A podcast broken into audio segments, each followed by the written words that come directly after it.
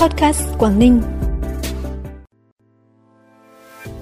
Tính đến hết tháng 10, tỉnh Bắc Giang đã giải ngân gần 80% vốn đầu tư công. Hải Phòng xem xét giảm 50% phí hạ tầng cảng biển đối với phương tiện thủy. Đẹp ngỡ ngàng với mùa hoa tam giác mạch ở Hà Giang là những thông tin đáng chú ý sẽ có trong bản tin podcast sáng nay, thứ Bảy ngày 29 tháng 10.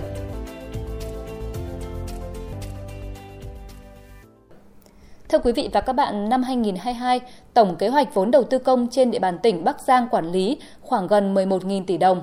Tính đến hết tháng 10, toàn tỉnh đã giải ngân được 9.000 tỷ đồng, đạt gần 80% kế hoạch của năm.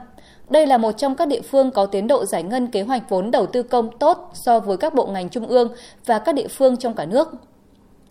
Tại kỳ họp Hội đồng Nhân dân sắp tới, dự kiến diễn ra từ ngày 7 đến ngày 12 tháng 12, thành phố Hải Phòng sẽ xem xét giảm 50% phí hạ tầng cảng biển đối với phương tiện thủy, bắt đầu từ ngày 1 tháng 1 năm 2023. Theo Cục Đường thủy Nội địa Việt Nam, hiện toàn quốc có hai địa phương thu phí hạ tầng cảng biển đối với hàng hóa xuất nhập khẩu và quá cảnh qua cảng biển. Trong đó Hải Phòng áp dụng từ năm 2017, thành phố Hồ Chí Minh áp dụng từ ngày 1 tháng 4 năm 2022. Các doanh nghiệp hiệp hội liên quan nhiều lần kiến nghị cho rằng việc thu phí hạ tầng cảng biển đối với hàng vận chuyển bằng phương tiện thủy nội địa là chưa hợp lý, chưa đúng đối tượng, đồng thời làm tăng gánh nặng cho doanh nghiệp, nảy sinh tình trạng phí trồng phí, giảm tính cạnh tranh của các doanh nghiệp vận tải đường thủy. Trước thực trạng thiếu gần 1.700 giáo viên để bảo đảm công tác dạy học năm học 2022-2023, Sở Giáo dục và Đào tạo tỉnh Lạng Sơn đã tham mưu với Ủy ban Nhân dân tỉnh tuyển dụng thêm biên chế và cho phép tuyển dụng giáo viên hợp đồng. Cùng với đó chỉ đạo các trường bố trí giáo viên dạy môn đặc thù như tin học, ngoại ngữ cấp trung học cơ sở ở các trường liên cấp có ít học sinh dạy kiêm nhiệm bộ môn ở các lớp cấp tiểu học còn thiếu giáo viên bộ môn này. Biện pháp này vừa khắc phục được tình trạng thiếu giáo viên, vừa đảm bảo số tiết dạy trên tuần theo quy định đối với các giáo viên ít tiết dạy mỗi tuần. Ngành giáo dục Lạng Sơn cũng đang tăng cường công tác giáo dục chính trị tư tưởng, cải thiện điều kiện làm việc và thực hiện đầy đủ chế độ, chính sách ưu đãi đối với giáo viên đồng thời khuyến khích tự chủ trường công, phát triển trường tư thục để giảm nhu cầu giáo viên hưởng lương từ ngân sách nhà nước. 9 tháng năm 2022, hoạt động trồng mới rừng tập trung, chăm sóc nuôi dưỡng rừng, khoanh nuôi tái sinh rừng, trồng cây lâm nghiệp phân tán, khai thác gỗ, lâm sản trên địa bàn tỉnh Phú Thọ, đảm bảo kế hoạch đề ra. Tổng diện tích rừng trồng mới tập trung ước đạt hơn 9,1 nghìn ha. Tổng sản lượng gỗ các loại khai thác toàn tỉnh ước đạt trên 592.000 mét khối, tăng 4,2% so với cùng kỳ năm trước. Bản tin tiếp tục với những thông tin đáng chú ý khác. Sản xuất an toàn, tiêu thụ bền vững là chủ đề phong trào người Tuyên Quang ưu tiên sử dụng nông sản Tuyên Quang vừa được tỉnh Tuyên Quang phát động. Hiện nay trên địa bàn tỉnh Tuyên Quang có 128 sản phẩm đạt chuẩn ô cốp từ 3 sao trở lên. Trong đó nhiều sản phẩm ô cốp đã được đưa lên các sàn thương mại điện tử.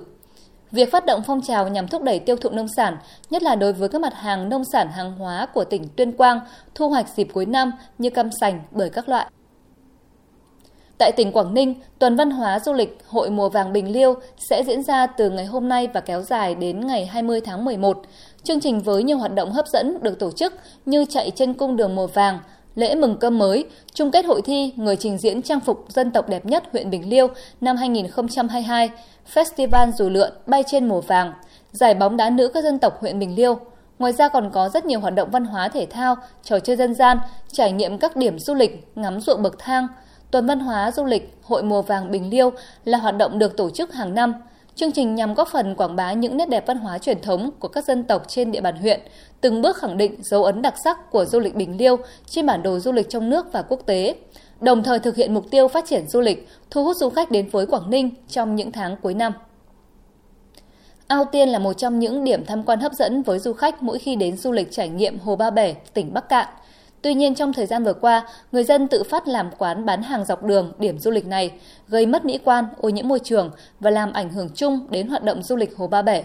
Do đó, từ ngày 31 tháng 10, tỉnh Bắc Cạn sẽ tạm dừng khai thác điểm du lịch Ao Tiên, Hồ Ba Bể để xem xét cải tạo, xây dựng chỉnh trang một số hạng mục công trình thiết yếu, đồng thời xử lý dứt điểm tình trạng người dân lấn chiếm, bán hàng tự phát tại khu vực này.